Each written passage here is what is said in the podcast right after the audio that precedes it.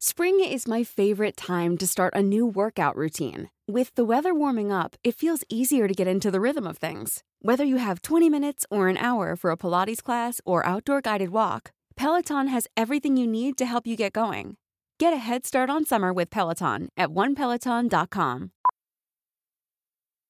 Millions of people have lost weight with personalized plans from Noom, like Evan, who can't stand salads and still lost 50 pounds.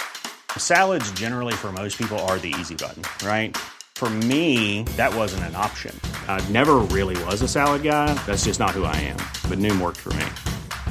Get your personalized plan today at Noom.com. Real Noom user compensated to provide their story. In four weeks, the typical Noom user can expect to lose one to two pounds per week. Individual results may vary.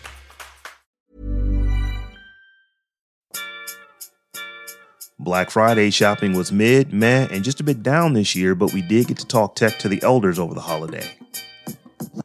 Buying real estate together in groups with friends, family, and even a few strangers may have gotten just a bit easier. The NNPA and Digital Mindstate team up to bring Tech This Out News to a network of over 230 black owned newspapers that engage an audience of 43 million people per week. And is the payday for black creators finally here? We discuss all this and more in episode 12 of the Tech Jawn. From Columbus, Ohio, I'm your host, Rob Dunwood. And coming out of Philly, it's your girl, Tech Like Steph. And yo, out of Atlanta, this is Terrence Gaines, aka Brother Tech, aka congested, because I'm just now coming over a cold. So if I sound all goofy, uh, uh, chalk it up to the yeah, chalk it up to the coming over a cold. My 11 year old brought home something and then gave it to my son, my youngest son. And I thought I escaped, but he gave it to me. So I've been on the couch all weekend long in between eating turkey, coughing and hacking and snotting. so that's one thing that I, I love about my children being older. Like my youngest is about to graduate high school. So if they sick or if, if my wife or I get sick, they just completely ghost you. You, you don't see them. And uh, it reminds me a, a, really, really close friend of mine. In fact, we don't even call each other friends. He's like a brother to me. Um, he actually caught COVID. And fortunately, he's okay. He was vaccinated, but um, but he got it. And there were times when it's like, is our son in the house? Because he like just ghosted his parents. It's like the only time you would hear um, his son is like when he was literally hitting their second floor and then exiting. It like my I, I know how my nephew is. He probably was holding his breath with a can of Lysol in front of him as he walked from, you know, where he was in the house, you know, t- to get out. So, um, so yes, when, when they get older, it's a little easier to not catch whatever it is they have. But hey, oh you, yeah, when you, when they're young, you're going to catch it. Yeah. That's all there's to it. Cause you know, they want to give you hugs and high fives and Got to make sure you wash their hands and you got to go in there with them to wash their hands and you make their food. Yeah. And it's just contagious. So speaking of food, we just had a little holiday. Over here. we just had a holiday. Nice. How was y'all's Thanksgiving? I, we, we'll get to tech eventually, but we got to ask how the holiday was. Well, you know how mine was. yeah, Thanksgiving was good. It's funny. Um, we uh, it's just me and my mom here uh, in Philly. Uh, she lives with me, and we were being a little, I won't call it lazy, but just a little self care, a little me time. Didn't nobody want to do a whole, whole bunch of cooking on Thursday. So we ordered, we got the, this Thanksgiving dinner to go from this restaurant that just was not great. Hmm. Um, mm. I mean, it was I, but it was just, it wasn't the same. Uh, but we actually cooked today.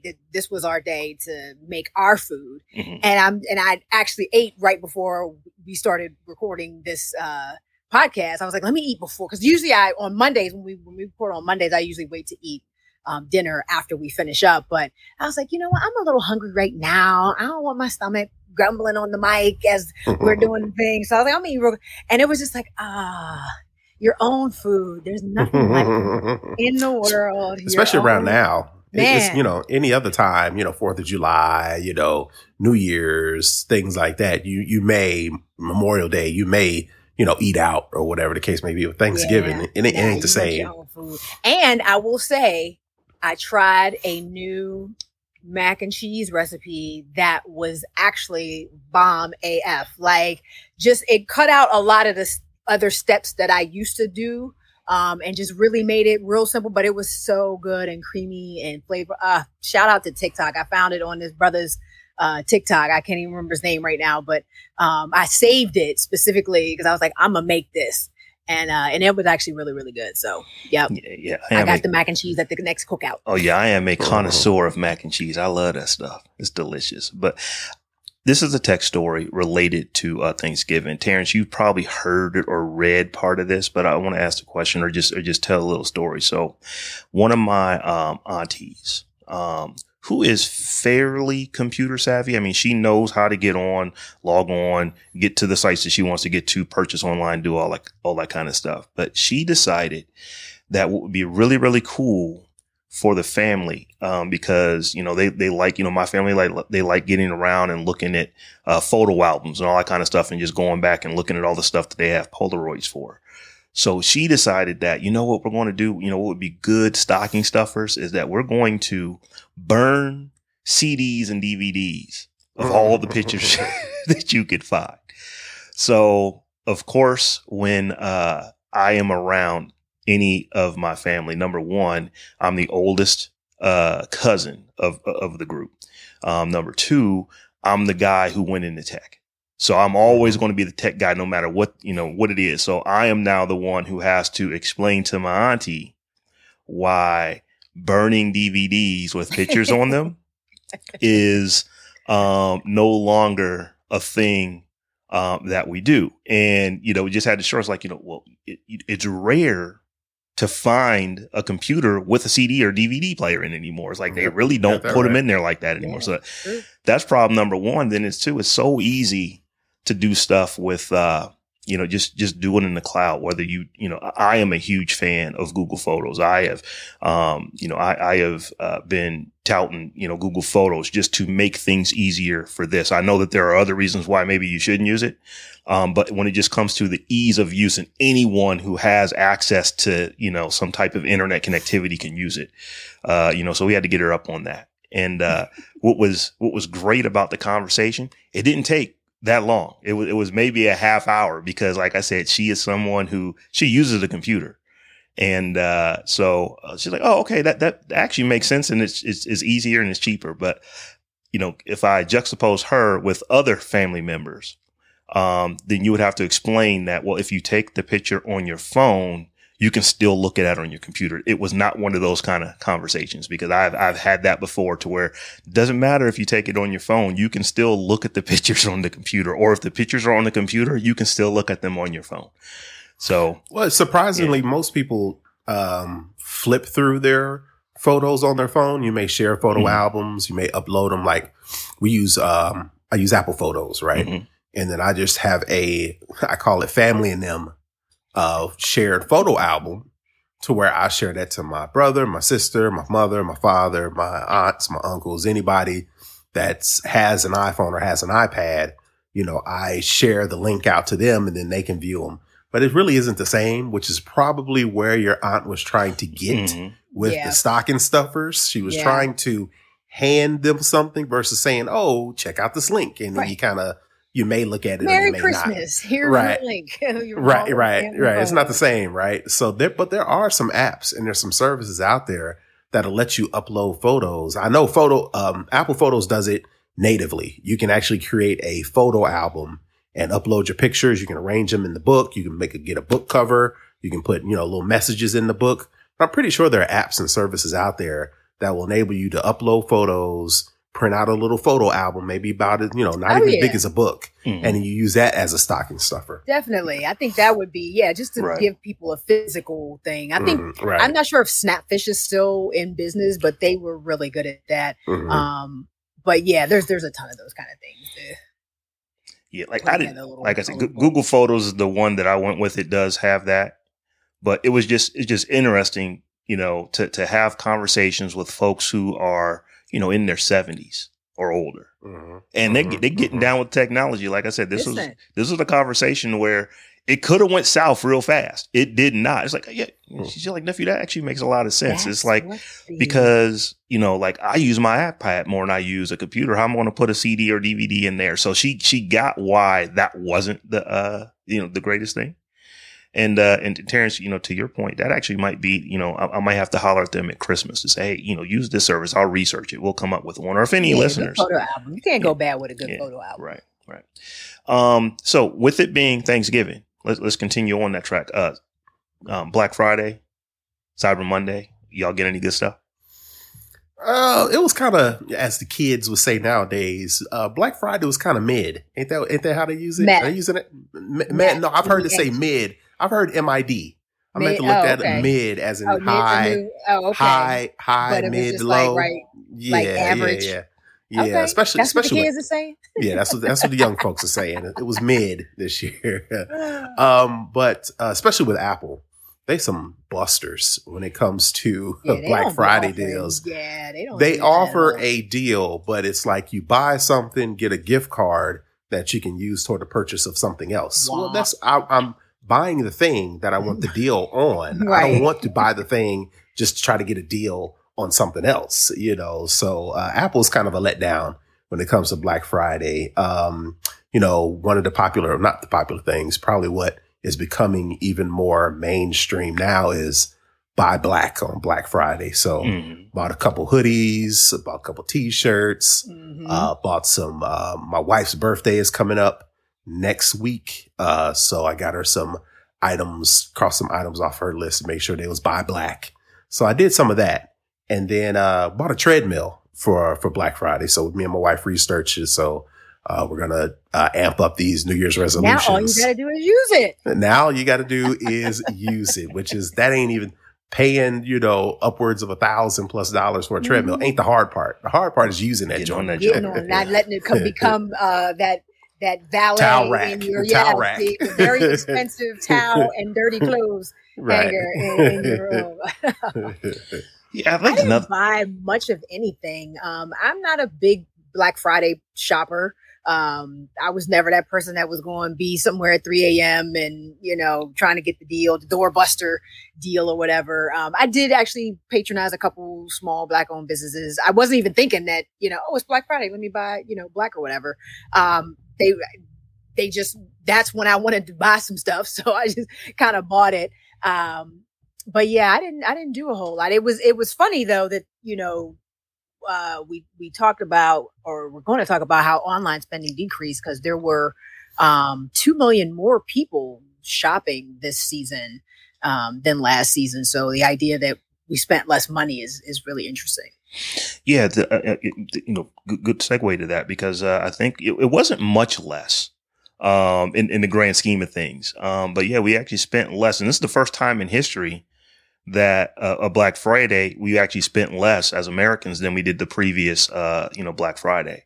Um, so that was, uh, you know, of, of note. And I'm wondering why. And, you know, I think people, they really pushed that supply chain panic on people. And, and granted, there is a supply chain issue. Don't get me wrong, but the idea that you better get it early was was pushed very and still is being pushed but you know was pushed to the point where even back in you know august september timeframe they were like if you see something you better get it now you better get it now so i think a lot of people probably were um, a lot more proactive this year um, just because they didn't think they would be able to get something by this time yeah, because I'm pretty sure Black Friday sales actually started around thanks not Thanksgiving, but around Easter earlier this year. I mean, because it's, it's mm-hmm. I, I, can't remember not seeing stuff for sale for Christmas, going back to when I was still wearing shorts and you know and, and t-shirts outside, and you know that it's not that that was that long ago, but it just seems like we've been in this cycle forever.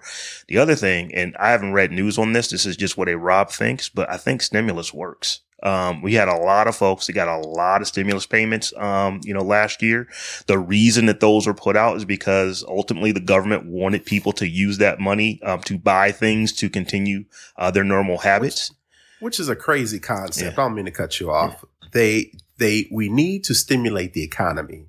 So instead of stop letting the billionaires with these tax loopholes. Right. so right. you can get more money to stimulate the economy. Here you go, passing out chump change to the small folks, the middle, lower income, you know, general population, you know, and, and, and expect them, hey, we need y'all to stimulate the economy. But then these millionaires and billionaires over here, it's like, hey, you know, sh- uh, we'll, you know, we'll do what we can to let y'all, you know, trickle All y'all down. gotta do is pay everybody fifteen dollars an hour, and the economy be stimulated as a mom. Like, Right, yeah, right, like, right. like just pay people. That's all. Pay but that's a conver- that's a conversation for another day. So, but I digress. That being said, I think that it worked. And, and the fact that, you know, that was year one of the pandemic when nobody was going to the stores. I mean, everybody mm-hmm. was sit, was sitting at the crib. So when they got the opportunity to see all of the online sales and stuff, because that's, you know, that, that is basically the way we did stuff last year was everything was purchased online. Um, I think that, uh, that was maybe, you know, maybe we did a little better than we probably normally would have done just because there was so much online purchasing. And I think that now we're back into a mode of people are actually going into the stores, but still not to the level um, that they used to. So folks aren't necessarily going overboard on buying because they've been able to buy stuff, been able to go in the stores all year, but they're still saying, you know, it's kind of nice buying stuff online. And I think one of the things you miss out on when you do, um, like if you're like me, I don't plan on stepping in any store that the primary purpose of that store is like hardware or food um, you know, i- until probably February. I just, I don't like being in stores like that. I don't like being in crowds like that. So everything I'm doing is online. But what I notice is that when I, you know, when I would go to the store, they always catch you with that, you know, you, you get this thing, but you know, you know, um, you know, this is stemming from what my mother used to do. I see something that I know somebody wants. Hey, you want me to pick this up? Um, that doesn't really happen too much online. You just go and get what you get. So I wonder if there's any, you know, correlation. Once again, like I said, I'm not looking at any numbers or anything to say, and this is just what Rob thinks. I just think that so many people are buying online those extraneous things that you get. Um, would, you know, would you like fries with that? Isn't necessarily happening. I know that we try to do that. on, Yeah. on the internet. We, we, you know, that they, they do do it. You know, I, you know, I, you know, I've, I've built Shopify stores that you actually try to upsell. It just, I just don't think that it works quite as well online as it does when you're in the store and you got a human right there talking with you. So, like I said, numbers didn't, you know, weren't missed significantly. I think we were only a hundred, only, only, only a hundred million off where we were uh, last year. But uh, that that is an interesting trend, um, just because uh, you know it, it is the biggest shopping day of the year. Um, you know, a lot of businesses, you know, this is where they make their money. Twenty percent of their money comes from literally, uh, you know, the week around Thanksgiving. Well, we'll just say everybody should do their best to support a small business in their area. So uh, I'm not even sure who put this in. Um, you know, who put this story in about the fractional startup that raised 500 million? oh, I put that in there. Okay, Um, so let, us talk about this. I'll let you go ahead and tell, uh, you know, what the story what- is. Well, you know, when we when we linked up in Atlanta, we kind of had a dinner. We kind of talked about real estate investing. So I know most of us here are into real estate investing. I personally am in a real estate investing group to where we have all ponied up money in order to buy multifamily properties. But it's real, not archaic is not the right word, but you know, it's really, there's no tech to it. You know, outside of opening a bank account, you know, it's traditional old real estate. You know, we've all signed an agreement to say, Hey, we're going to invest this much and these are the type of properties we're looking for, you know, and then it's up to everybody kind of go out and kind of find these properties, right? Well, the reason why this piqued my interest because it actually may possibly serve my specific uh, use case is because Fractional is a startup company. Uh, they've raised a bunch of money to the tune of five point five million. five point five million. Million, yeah. Five hundred million is a is a type. Oh yeah, okay, yeah, five point five million to uh, let friends and strangers invest in real estate together. So uh, uh, a, a, a couple, not a couple, but a you know a pair of people who work for Affirm, which is the buy now, pay later, to where you can go online, you can buy something, go to their site, and you can pay for it later. They have decided to break away from Affirm, start this uh, startup called Fractional, and basically what you do is it makes it technical. You know, it adds tech flavor to going in with somebody to actually buy property. So if you got five on it, you and your homies, you can uh, pony up, go to fractional.com. Um, and it takes all of the, the, the, the, the legwork out of, um, you know, getting together to start re- real estate, making taxes easier, making finding, finding property easier, creating all the operating agreements, you know, that you would think of when you when you're going in up with a partner to uh, invest in property. So you know, I just wanted to put that out there and then get your you know get your takes on you know with something like this work? You know, or are people still kind of used to doing it the or more accustomed to doing something on this scale the, the the the, old school way by making sure you know you can you know sign papers and fax papers and email papers or would something like this actually be a use case for everybody that's seemingly now getting into real estate I looked at this and I and I and I had some thoughts. I wrote some okay. notes down. Right. Um, Derek, because they they talk about the the three step process that they mm-hmm. facilitate for uh, people in, in, in, interested in investing in real estate. The first part was to um, matching the groups together to start the underwriting process. And mm-hmm. you know, for anybody that doesn't know, the underwriting process is the process that the mortgage com- mortgage company uses to determine your credit worthiness. Like, if how likely are you to be able to get a mortgage? So you know, they're they're bringing these groups together based on that, and and and I could see that. Uh, maybe working out a little bit easier when it's a group that is already a group of friends, you know, people, mm-hmm. known people. But when you're talking about a group of strangers, right. how does that get facilitated? And now, are we in a position now where we all got to give our social security numbers because we all need our credit scores and we all need bank statements? And that's a lot of information I feel like to give over to a company like this to, to, to execute that process. The second thing they do is facilitate the purchase, obviously. So, mm-hmm. um, you know, is that something where they're presenting you with properties that you can either say yes or no to, or are they actually going out and finding the properties and you kind of have to take it or leave it and say, we like this one, we'll, we'll invest. We don't like this one, we won't invest. Are we trusting them, um, to know neighborhoods and regions and and and demographics and, and all of the information around what a property in your area that you would be interested in investing in would look like um, b- based on the fact that they're out in California. Um, and then the third part is that they property with partner with property managers to you know help run the property once you have it. So this this is all basically assuming you want to be somebody's landlord mm-hmm. and want to be a part of that process, you know, forever, you know, getting that passive income from being a landlord. And I don't know that that's everybody's bag necessarily. Um, so there were a couple different things there that I was kind of like, eh, is that is that sustainable and scalable? I'm I'm not sure. Um, what if somebody in your group didn't qualify uh, in the underwriting process? Do they get dropped and, and not get to take advantage of the opportunity? Like, how's that going to work? Um, and again, the, the, the amount of data they would need to to handle all of that on your behalf. Right. I and don't know that I would be willing to give that up. Right. And the amount of things that they're doing. They're helping you find properties. Right. They're linking people together. They give you it's property like, management. It's they give you real estate suggestions. It's like right. that's all, a lot. kind of stuff. Right. And right, so right. I, I I'm doing two different things around real estate. I, I have invested in a group um, it's a local group here in, in Philadelphia, a young woman, actually, young sister that has a, a construction company as well as a real estate company. And they go out and find, they buy the land, they get the land zoned for commercial use or mixed use or whatever use. They they do all of the um, stuff you have to do down at City Hall, you know, with the with the permits and all that stuff. Mm-hmm. And then you can either stay on, you know, because they end up they they either flip the land. So once mm-hmm. they've zoned it and graded it and got the engineer's report on the soil and all that other stuff, they either sell the land to a bigger developer um, and flip the land, and then you can cash out your investment at that point. Or if they're keeping the land, you can stay invested while they develop like like I said, a mixed use property, like stores on the bottom and apartments up top or something like that, and then still be a partner in that process and either cash out after that or continue to get passive income from that. So I like that because all I had to do was cut a check. You know what I mean? I don't have to think about anything else. Like mm-hmm. I'll cut a check and then in a couple years, you know, your money will mature to where you're getting two or three times your investment and you just right. get that back and you do whatever.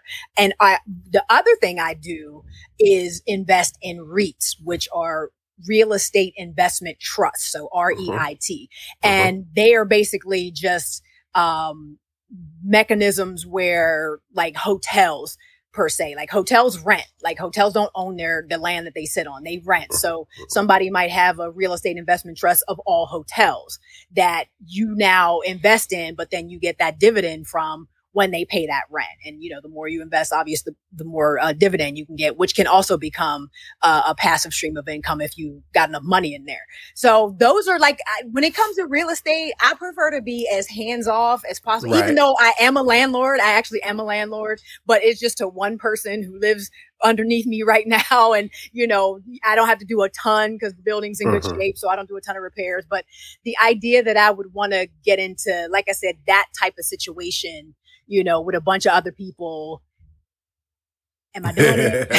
I'm just like, I don't know if I'm doing all that. Right. So right. when I when I looked at this, I initially thought a couple of things. Number one, I thought, is this kind of like a REIT? I mean, it, it, it kind of seems like that a, a, little like bit. Until they it's, put the property management piece in there. Exactly. That part made me think, it's like, okay, is this like a high tech new way to do um, like mortgage brokering or something like that to where you basically, uh, you, you, you found a property that somebody wants to just get rid of. You also have someone or a group who wants to buy, um, potentially develop and do stuff. Uh, is this a service that's going to hook those groups up together, um, with software? Um, so I don't, you know, I don't want to initially say that, oh, I'm, I'm not interested in this. I am interested in it um, not necessarily ready to invest yet, but uh, I'd like to see how this works because I'm like you, Stephanie. From a you know, I don't want to do the property management. I I, I want to. Here's a check. Give me checks. You know, um, you know, every, every month. Um, and that's all that I, that's all that I want to you know really have to worry about. And I wonder if this helps you get towards that. Now, the downsides that I can see, and they actually pointed this out in an article as well, is that, um, you know, what happens when, you know, you've bought this property. Let's say you do it with uh, four or five family members and now one family member life changes. I now want to get out or, yeah. or, you know, I don't want to put a new furnace system in. Um, I'm not, you know, I'm, I'm not necessarily wanting to do that. How do those things get expressed? You know, how, how are they addressed? Uh, right. you know, what does the language look like? Because there's got, you know, you know, there's got to be some type of contract, you know, in place. If you're right. going to be renting stuff out to people, you have to make sure that you're maintaining, um, you know, those properties. So is all of that going to come out of the profit margin? I mean, I'm assuming that it would, but how, how does that actually look? Uh, right. So uh, well, I would assume, well, not I would assume the way I would use this is I would just use this for the sole purpose of organizing everything not necessarily using real estate, not using the property management services, probably not using it to actually find property or anything like that. Just use to say, all right, me, us three, we've decided to buy a property. We've already found the property. We've already made the agreement as to what shares that we're going to invest and what percentages we're going to get back. We've already identified a property manager. We just need an official technological way to organize this process. I can see us right to get it done yes. to where we all know where the documentation is.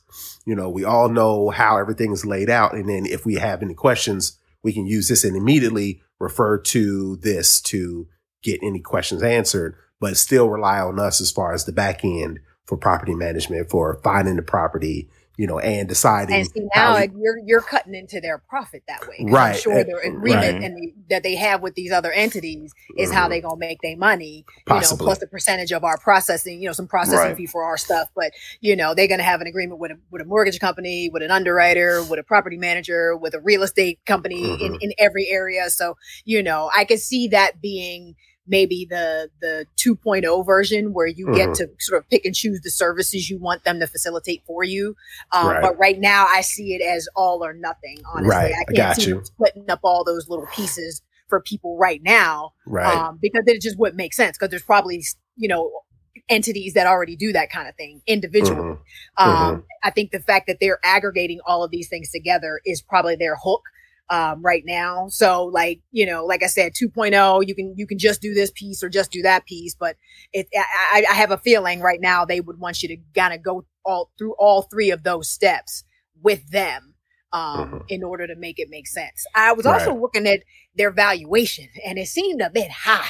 Uh, based Well, on doesn't fact that it's everything in- high yeah, based on the nowadays? fact that it's still in beta, and you only got like you got 400, 400. waitlisted people who ain't even using it for real, for real yet.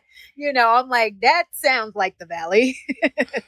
Oh, it, it, it definitely sounds like For that. I But was just like, okay, bet it, it is Must an be nice. interesting. It, it is if I don't absolutely an interesting yeah. idea.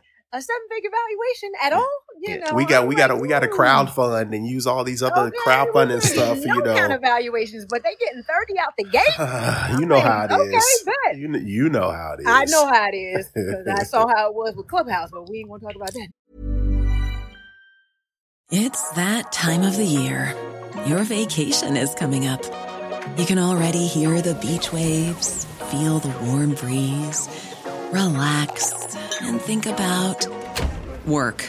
You really, really want it all to work out while you're away. Monday.com gives you and the team that peace of mind. When all work is on one platform and everyone's in sync, things just flow wherever you are. Tap the banner to go to Monday.com. There's never been a faster or easier way to start your weight loss journey than with PlushCare.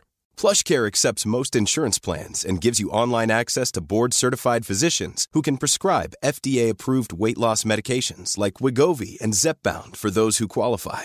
Take charge of your health and speak with a board-certified physician about a weight loss plan that's right for you. Get started today at plushcare.com slash weight loss. That's plushcare.com slash weight loss. plushcare.com slash weight loss.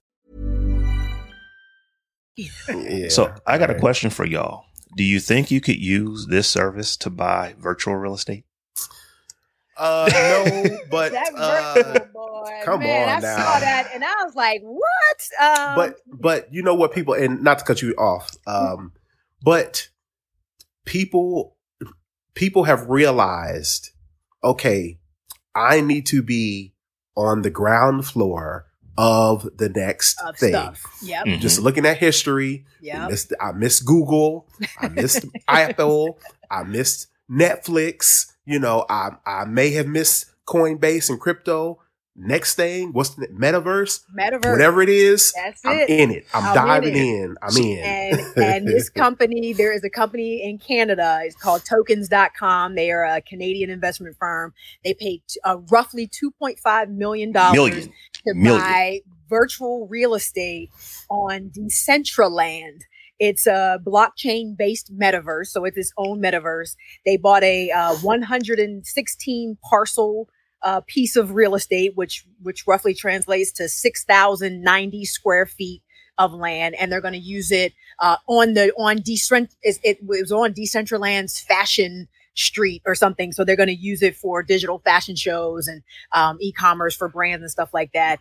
Um, but this is yeah like you said this is the ground floor of what this whole metaverse thing is is going to be. And and you know they they bought it for 2.5 they probably gonna sell it for 10 you know Yeah. once this whole metaverse thing really gets ramped up and now i think with this purchase we can see why facebook and other companies are trying so hard to be the metaverse for their particular area because now you know they gonna be selling land dig- digital land they gonna be renting out digital real estate space if you want to be a part of a particular metaverse you're gonna have to pay to play so the the opportunities are really endless and limitless um i'm mad that it already cost 2.5 million dollars to to get in the game For 6,000 square You feet. know- Is that what you you know what I mean? So- yeah, six thousand ninety square feet. It, it- that's how much it translates to in like real, um, you know, Square real estate footage. or whatever. But it's Yeah. like, you know, it, it, it it it has begun.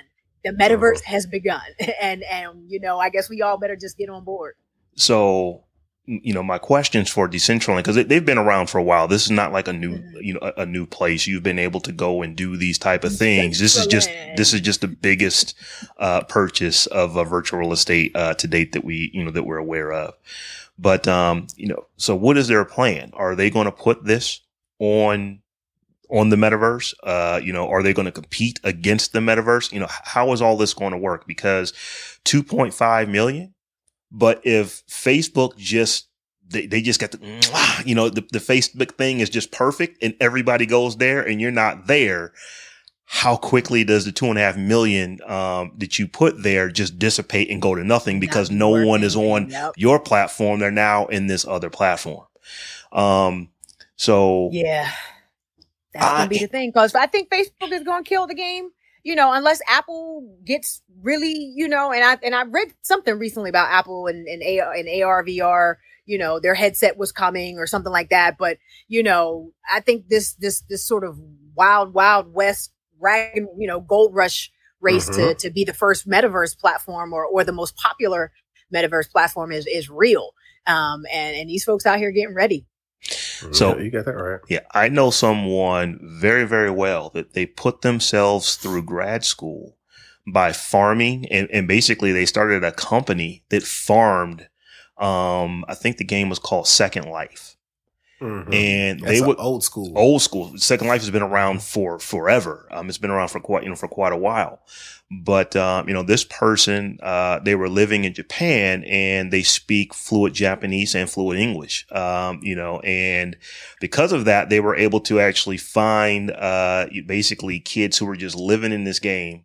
They could speak, you know, Japanese to them, but then turn around and very easily have conversations with folks in English who, okay, I want to buy a store or I want to buy this farm or I want to do that. And, you know, eventually what they ended up doing is having like a small company of about six or seven folks to where this is what they did. They literally were just farmers inside of this game and they were paying for grad school. And I'm like, that's, that's actually kind of impressive. So, and this is, this is going back probably 10, 10, 11 years ago. So this is not a new thing. So I definitely think that virtual real estate is a thing and it is going to take off. I don't know that I'm ready to get there and, yet. And, pull, and put together a little virtual Yeah, real we- estate. we- we might. three of us. We, y'all got five on on some on some meta, some, some property in meta. It's- you know, um, it- I'm, I'm just thinking of all, of all the ways. It's like, you know, if, if this is a thing, if there are people there and you know what, if people are there, stores are going to want to be where the people are. Uh, right. And if stores are where the people are, then you know, well, if I'm in, you know, if I'm off in this part of a country that nobody can find me, as compared to being on what sounded like it was, you know, you know, Park Avenue or something like that inside of Decentraland.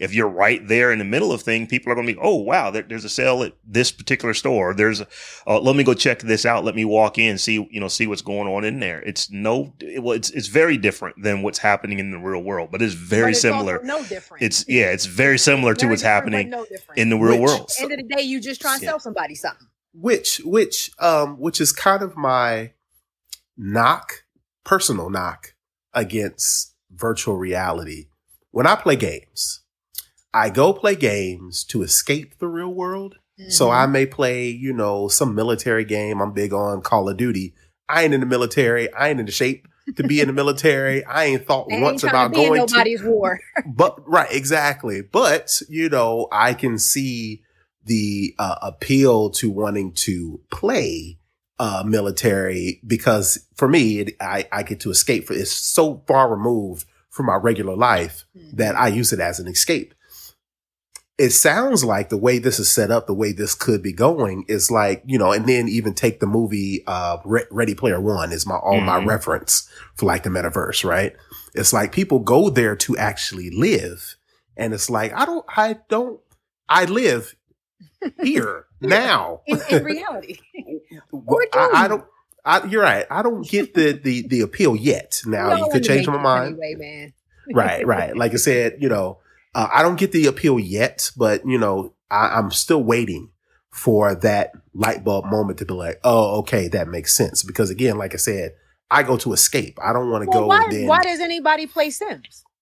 Aren't you just That's doing true. regular regular ass Mhm. stuff that you would do in, in real life? I, I, guess mean, I've never played because I've I, li- I I like to just live my life. Um, Mhm. but you know, no, just no no shade against anybody who wants to play Sims. But like, what is the allure of Right. that when you're literally just doing all the same regular stuff you do in real life? Get a Like, job and decorate Yeah. your house. And Yeah. no, I don't want to do so, that. so no, I I, don't want to do that. I used to work with a guy who was really into the game EverQuest. Once again, this is back in the day. We have to, you know, we got to go back to like maybe late nineties or early two thousands.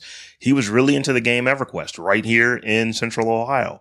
Met his now wife. They've been married for 15, 16 years who's from um, where's not Norway, Iceland, playing this game to where they met in the game, formed a relationship to the point to where he decided I'm going to go take a vacation to Iceland and meet this person. And then she would take vacations to the States and they did that for a couple of years. And now they're like, they're married 15, 16 years, you know, with kids. They actually met in this world. And, and, and you know, so I don't want to say that they were escaping life, but they built so the life based yeah, off of what listen. they were doing in there. So I get it. I get yeah. it. I just and don't I see. It depends on like what, um, how quote unquote real this metaverse is supposed to be. Right. You know, is this just a, a replica of life in a virtual space, or is it an actual getaway and escape so you can you can look better, you know, or you can look however you want and you can, you Create know, your avatar identity. can do whatever you want and you can, mm-hmm. you know, you, where you live can look like whatever it wants. But all that stuff is probably going to come with a cost. That's the thing. It's like you're going to be in this metaverse and to have this fabulous apartment that you don't really have in real life. That's probably going to be a skin that's going to cost some money, you know, and to, and to, and to do all the things you, you want to do and interact with the people you want to interact with. It's probably going to cost you some money. So it, it'll be, it'll be really interesting to, to see how this all comes together. I'm, I'm, I'm watching it closely. Hmm. yeah. I, I am, I'm not sold yet, but this is a thing. Um, it's not, is it going to be yeah. a thing? It, it, it is a thing. Is. Uh, this is not going anywhere. And, you know, the last thing I'll say on this is that I don't even have to look at the metaverse as a place to escape. I'll look at it like it is now my internet browser. Instead of me actually just going and looking at a screen, I'm putting on some goggles and I look left and I look right and I move my mouse forward and I'm physically moving through a world. Right. And when I am searching for the new television in six, seven years on, uh, you know, on Black Friday, I might be doing that inside of metaverse now. And, you know, so if you have a store that is going to catch me, there's like a, a Best Buy with a big blinking sign saying we have TVs on sale. that might just be the joint that you go to. Um, so I can absolutely see it. Like I said, but am I ready to invest in it quite yet? Not 2.5 mil. I'm in the Midwest. 2.5 mil will get you a nice crib. I'm saying I might have a hundred on it. like I said, we got we got to get a fractional type situation for uh. You know. right. So this next story that we're going to talk about, guys, is uh, one that it actually I had smiles all over myself when I was uh, you know looking at this one. Um, the National Newspaper Publishers Association, basically the the NNPA, which is one of the biggest, if not the biggest, conglomerate of uh, black-owned newspapers across the country. They are teaming up with uh, you know with Digital Mind State to deliver Tech This Out news. Um, and they're going to be able to deliver this to, uh, what is it, 47 million African Americans. Um, and this is like a right now thing. They're putting this in, in place just in time for the holidays. So I wanted to get your take on this because, you know, we, we are the black media. We are definitely right. tech. Um, you know, what are your thoughts on this? I'll be curious to see how this plays out because I actually write a monthly tech column for one of the newspapers in um, this association, the Philadelphia Tribune. Um, and I feel like actually recently I've seen that article propagated across, you know, multiple platforms beyond just the newspaper's website. Um, you know, and I'm not, I probably need to find out how y'all distributing my content. Um, but, but it'll be interesting to, to see, you know, how content can get propagated, you know, with this partnership using, using these platforms and things like that. So yeah, I mean, anything that, that we can do to, you know, buttress our platforms and, and make them you know, more self-sustaining and, and grow them, um, scale them up, you know, it, it's never a bad thing. So it's all good.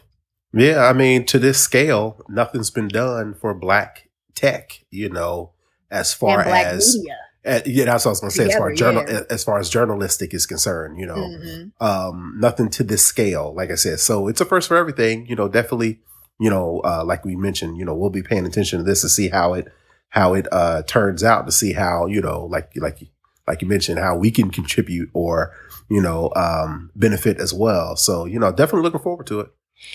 Yeah, like I said, I you know I saw this, and you know we were just talking in a, in a previous show last week or week before about how um, African Americans, um, when it comes to podcast listening um, in particular, tech is not on the list. Right. So, like, so this made me smile. So, okay, you know, he, here's here's another thing that can help that, to, uh, you know, help get folks that look like us to talk about stuff that we talk about.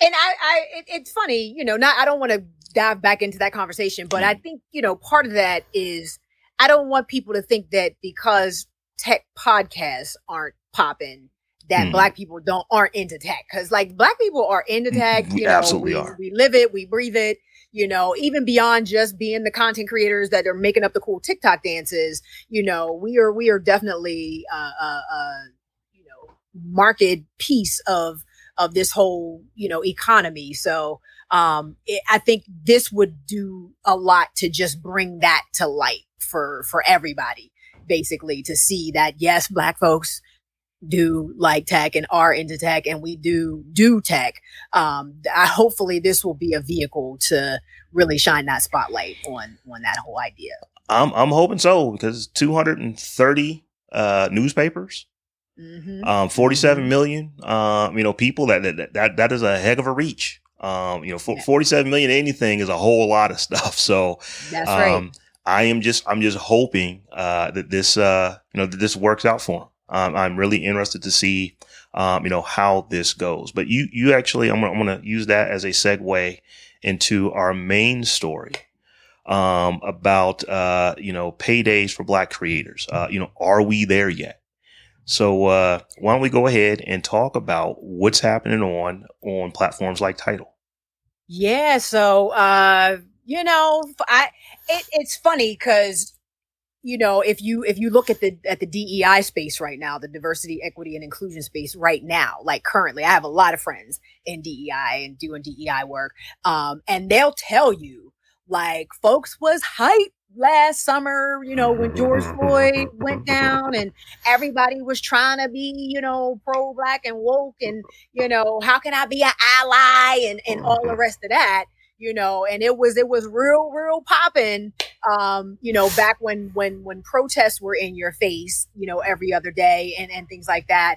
Uh, but you ask a DEI professional today, you know what all those commitments that those companies made and we stand by our employees and black lives really do matter and yada yada yada you know they was they was all on soapboxes you know last summer but you know if you ask a, a black dei professional today you know, what that landscape looks like. And it's going to be a different story. You know what I mean? I won't say that it, that they, that companies have completely turned their back on, on that whole idea, but it's going to be a different story. You know what I mean? So, you know, I hope that this is not treated the same way because right now there is a lot getting done. So Triller, which is, uh, uh, like a kind of TikTok esque app ish. You know, you do little videos, short videos and stuff like that.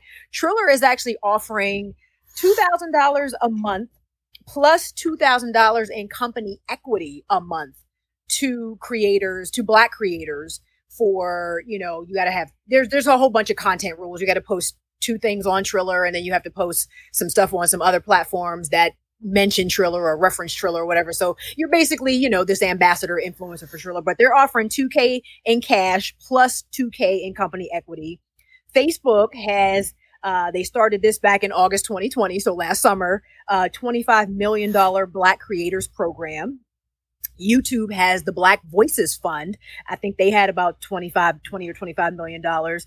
Um, TikTok has TikTok for Black Creatives Incubator. Um, they actually gave 10 creators $50,000 each um, to kind of get their pages popping or whatever. Um, so, so there are a lot of different companies, social media platforms in particular, that are are claiming to you know finally realize the importance and the value that black content brings to their platforms um, but again you know is this going to be sustainable will this last because i looked at um, the facebook creators program and the youtube black voices fund they already have closed applications. Like I don't even know when those applications are going to be open again for people to apply to be in those programs. So, you know, I'm hoping this is not a one and done. Uh, the YouTube Black Voices Fund did say that this was going to be a multi-year effort um, for support of black creators and through all these programs you you also get mentorship and you know support from the platform and, and all these other different things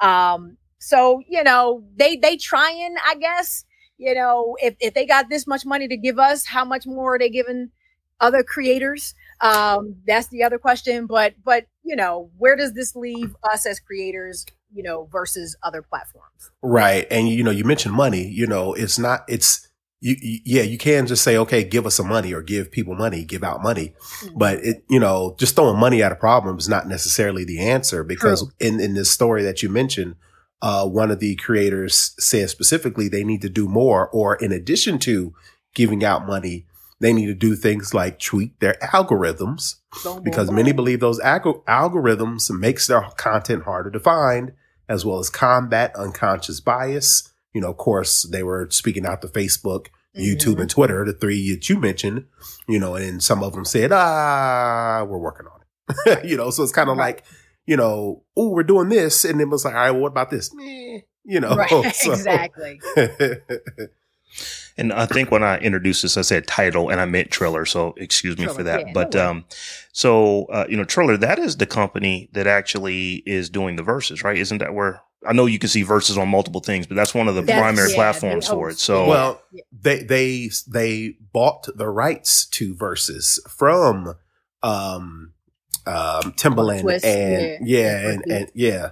So they have the rights to um Verzuz and they do the boxing thing. So you mm-hmm. hear all these with the, the, Paul brothers, Jake Paul and the other Paul, oh, whatever their guys, yeah. when they're fighting Logan, these celebrities. Yeah. yeah, yeah, yeah. Logan Paul. Yeah. Yeah. Uh, that's where all those fights happen on Triller. So in addition to doing those, it sounds like they want to beef up their, you know, uh, you know, regular creators, you know, mm-hmm. versus trying to pay all this much for this high end stuff, you know, then maybe come up with some stuff, you know, to, to, to, to support the, the bottom half. Right. Yeah. You know, my, my thought was with this is that this company isn't doing this. Oh, we're just going to help out black creators. They, they're right. expecting a return. It's not altruistic. On, yeah. Th- there is a return on this investment that mm-hmm. they are, uh, you know, that they are expecting. Um, and maybe they're just forward thinking enough. They're like, you know what? This is where the hot stuff is. So let's, let's get it on our platform. Let's get them locked in and maybe we can all make some money, which I don't have a problem with. But, um, I just wanted to, you know, kind of make that clear. This is a for profit company that is, That's you know, right. that is trying to do this. And, um, I'm not going to get into the comments. I'm not going to get into the tweets about this. Uh, you know, this week I did enough yeah, of that uh, on our last know. show. Why but we gotta segregate stuff? But yeah, I want to go ahead and well, answer some us. of the questions uh, first. what you pay white creators? You know can, what I mean? Can, then we won't have to segregate nothing. Can you imagine? Can you imagine if? Can you imagine if a company set this up for white folks? Yes. We can imagine that. We right. here's the thing: it's, we don't have to. There. It's already there. it exists. It is a thing. So, um, I, like I said, I, th- this is a company. Um, I, I fully expect that they, uh, have a return on their investment in mind on this, but it's still, you know, we, we have to make note to what well, they're doing this, you know, everybody's not doing this. It's like, you know, you, we didn't read a, you know, every single uh, social media platform. We read a couple that are doing these type of things. And once again, it's because they expect that we want to make a return, um, you know, on our investment. So like I right. said, I, you know, I'm, I'm, looking at this and it's like, yeah, yeah, it's, it's, it's, it's decent money. It's, it's something it's something. I want to I want to make a couple points though. To Terrence's point about the algorithm, I was thinking about that because I looked at um if you're on TikTok at all, at Black TikTok is the official TikTok account for Black creators on TikTok. So they okay. they highlight different Black creators. It's a verified account. That's TikTok's uh account that they created to highlight Black creators. Mm-hmm. However, that account only has 102.3 thousand followers. Mm-hmm. That's not a lot in the grand scheme of TikTok. You know, mm-hmm. when you got people that literally post sandwiches every day and got, you know, 2.5 million followers. So, right. you know, I'm wondering, and, and I do follow them, by the way. So everybody listening, go follow at Black TikTok. Um, I'm wondering if that's a function of the algorithm because TikTok is not showing even their own Black creative content to enough people to, to get mm-hmm. those numbers up. And, you know, will that be the, the, the gotcha that they use to discontinue these programs. When saying, look at all this, right? Supported, you know, supported, and and we did all this, and we paid all this money, and we gave these creators all this money, and you know, we didn't see any growth in their in their feeds, and you know, there was no growth on the platform. You know, no one's even following Black TikTok. You know what I mean? So mm-hmm. it's just mm-hmm. like, is, is, that a function of the algorithm? Is is it a function of us not supporting our own? You know, what is it? Probably a little bit of both maybe like what's really going on there um, but also like where does this leave Fanbase and and that other what was the name of that platform we talked about last week black page or the with the with the brothers the two african brothers that had that video platform that was like kind of quibi s oh, you're gonna make me go back what and was look. the name of that yeah i can't remember the name of that but but where does this black leave tag? platforms like yes. that black tag yes. yes yes, you know, Fanbase, black tag, you know, other platforms like that. Where does that leave them if you now do have, you know, mainstream platforms finally maybe sort of kind of coming around to, you know, understanding the value of black creators? Um, you know, is is anybody ever going to be on Fanbase now? That's that just my question for you guys. I think that there is always going to be a space for the niche. Um, you know, you, you, can always, it's never a bad thing to niche down. Um, because that's where you may find your audience. And so I think that there's always room for that. Um, but that being said, I want the biggest platforms on the planet to, uh, you know, to show, you know, representation of folks who look like me, not because well, we're just doing this out of the goodness of their heart. No, they're doing it because it's good business for them. And, you know, the, these companies need to see that. So I don't want to like, you know, I don't want the, you know, the Walmart effect of this being in meta or being on Facebook to happen. I'm not, I'm not saying that. So I, so I do believe that there is always room for the niche. But no, I, you know, I want to go eventually to the metaverse and see people who look like me. I want to go, uh, you know, to whatever, uh, you know, Google is doing and hear people who sound like me. You know, those are things that I want of the biggest platforms. Um, and you know if they you know the things we always hear about you know if you know if we if we ever get it right we'll eventually get there um hopefully we will you know my children will see that in, in their lifetime um but uh, like i said I, I don't want the big platforms to just completely cannibalize, um, you know, the smaller ones. But if that mm-hmm. were to happen, then they are absolutely doing something right because right now the way that these platforms operate it is simply impossible for them to uh, you know cannibalize you know our type of content because if that were the case we, we you know you know we would be showcased there. Um, and that's not necessarily the case for a lot of these platforms. So you know so the companies know we have to fix this. And like i said this is not just pure altruism. They know that they need to fix this because they know that they're losing users. Uh, we talked about that right. recently. Facebook has less african americans on it now than they did last year this time um, that is a problem for them. That uh, it may it may be a blip in the radar today, but if you have a blip today and a blip next month and a blip the month after that, that's a trend and that's a problem, and they need to do whatever they can do to fix that. So I think this is part, uh, you know, of, of these two companies going, uh, you know, towards making sure that they get bigger and they make more money. It's always about that bottom line. Yeah. So, folks, we are as we always do at the end of our show, we want to uh, showcase an African American in technology. And Stephanie, you're going to talk about Dr. Shirley Jackson in this week's Tech Jawn Spotlight. Why don't you go ahead and take it away? Yes, and and I am and just as a as a precursor, forgive me because I know I'm going to leave out a ton about how amazing this woman is. Um, but I'm going to do my best to kind of just highlight some of her firsts because she was a, a first of, of, of, a lot of stuff. Dr. Shirley Jackson is the first African American woman to receive a doctorate from MIT in 1973 in any subject. She is one of the first two African American women to receive a doctorate in physics in the United States. She is the first African American to become a commissioner of the U.S. Nuclear Regulatory Commission. She is both the first woman and the first African American to serve as the chairman of the U.S. Nuclear Regulatory Commission. Okay, I said that twice. In 1995, appointed by then President Bill Clinton. And now she is the first African American woman to lead a national research university. She is also the first African American woman elected to the National Academy of Engineering in 2001. The Honorable Shirley Ann Jackson, PhD, became the 18th president of Rensselaer Polytechnic Institute on July 1st, 1999. Dr. Jackson is a theoretical physicist. Since coming to Rensselaer, Dr. Jackson has led the development of the Rensselaer Plan, has begun implementation of much of the plan while restructuring processes and procedures, and secured a $360 million unrestricted gift commitment to the university. In 2009, she was appointed by President Barack Obama to the President's Council of Advisors on Science and Technology. In 2016, she was awarded the National Medal of Science for work in condensed matter and particle physics, science rooted public policy achievements, and inspiration to the next generation of STEM professionals. She also worked for Bell Labs um, back in the day uh, where she is responsible for a lot of the fiber optic um, technology that we have now, um, a lot of the FiOS type stuff that we're doing right now. So, I mean, like I said, I, I, I am totally leaving out so much about her. Like I, I, was looking through all of the bios available about her online, and they're all just pages and pages and pages long. This woman is absolutely brilliant, um, and and was at MIT at a time when when students did would not study with her. You know, did not want to speak to her, did not want to sit next to her in the dining hall, did not want to have anything to do with her, and and went in there and crushed it uh, like Black excellence usually does.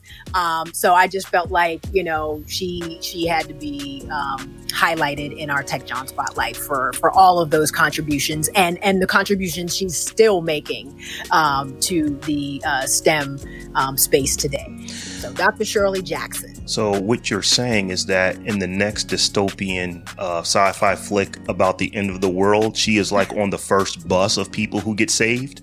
Listen, um, to get put into the ark. Probably already has created something on her own that can, you know, launch her into her own metaverse. It sounds like she might have drew that up on a napkin you know, or something like that. She's like, let something pop off. I'm out of here. I'm it, up out of here. I already know the physics of how to get off the planet and, and all the rest of that. So who knows? So who it, knows? and like, here's the thing: she received her doctorate in '73, and it seems like that is like a long time ago but I was around in 73. It's like I was around and walking in 73. So it's not that long ago that, you know, that, you know, that's 48 years ago that, you know, that she started, uh, you know, down this track. And I'm just like, man, she got all, she, she got more degrees than the thermometer. But she, she is impressive. I mean, the credits are ridiculous. Like, like I said, I, I, this is probably not even a quarter of, of her bio. This is probably like a tenth of her bio. I mean, the, the, the, stuff that she did while she was at MIT to, to open the door for students coming behind her, you know, to mentor students, to, to prepare black students. I, I read, there was one part that I read that she created this, um, well, she created the first black student union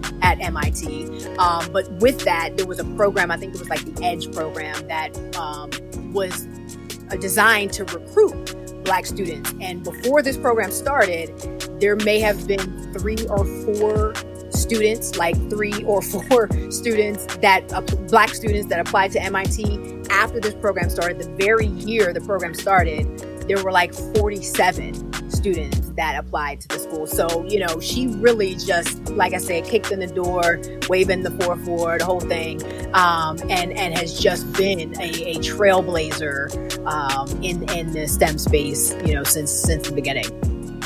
Yeah, and today, I don't want to say that it's not a thing. It's a thing for anyone to go to MIT. That, that's a thing for anyone, white, black, you know, um, you know, brown, doesn't matter. That is a thing but um, you know the work that she's put in makes it a heck of a lot easier for folks who look like us to get there. Absolutely. In, in spite of all the in things, spite you, of. you know, all the and stuff the she had to fight. She's the president of RPI right now. RPI is a very, very good uh, STEM school as well on the level of an MIT. It's so like the, the oldest in the country, isn't it? Yeah, the idea that she would be the president of that institute at this point. I actually uh, thought about going to MIT and RPI. Um, I don't know if I would have actually gotten in because um, fam, fam, you gave me some money, so I was out. Uh, but those were definitely on my on my short list. So once again, um, a great uh, Tech Jawn Spotlight, Dr. Shirley Jackson. Uh, folks, look her up. This is an impressive, impressive, impressive person that uh, she should probably, you know, you know, be highlighted in a movie somewhere or something like that. I mean, she she has got a ridiculous, uh, you know, career behind her. we're waiting for the book. Right. So, folks, we are at the end of our show. And as we always do, we want to recognize our patrons who I once again forgot to talk about our Patreon at the beginning of the show. So, folks uh, who, who stayed with us this long, if you're not a patron, you can become one by heading over to patreon.com forward slash the tech Jawn. And when you, uh, you know, if you become a patron over there, you'll get some additional benefits. For example, the live stream. This is something that we make available to our uh, patrons who are supporting the show. And we are continuing our streak. This week we add Richard, or excuse me, Richard Watson, um, who is a new patron, um, you know, for us this week. So, what up, big homie? Um, this is somebody that I know. Oh, I, and, say, uh, I wonder if he's related to Randy Watson. I know, right? Sexual and we chocolate. got to shout out Saray uh, uh, as well. She, uh, she been riding with us. Holding us down. Oh, Saray is back on? She's, yeah, she's in Saray is back on. So shout out Saray. I wasn't able to, to get in the chat today, um, but just, you know, I saw all your comments and, and I appreciate it yeah, I, I, should make it a point to go over there and look more often. But like I said, it's butterflies and bumblebees for me. When I see it, I'm like, ooh, look, let me let me read this, and I'll forget that we're actually doing a live show. But thank you, Saray. We are so honored to have you uh, come and spend time with us as we're recording this little thing called the Tech Jawn. So, Stephanie, why don't you go ahead and uh, kick us off? Tell folks how they can get to you. You can find me all around the web at Tech Life Steph, or you can check out my website at tilldeathyouTweet.com. And you can find me on the internet everywhere at BrothaTech. That's B R O T H A T E C H and I am at Rob Dunwood on all the things, so you can hit me there. And also, we have, uh, you know, there's there's quite a few folks who are starting to follow uh, the Tech Jawn on Twitter, so you can at the Tech Jawn on Twitter if you want to holler at us or see some of the stuff that we're posting there. We post fairly regularly on uh, Twitter from the official the Tech Jawn or at the Tech Jawn uh, account, so check us out there as well. And that is our show for this week. So until we gather again next week, Peace.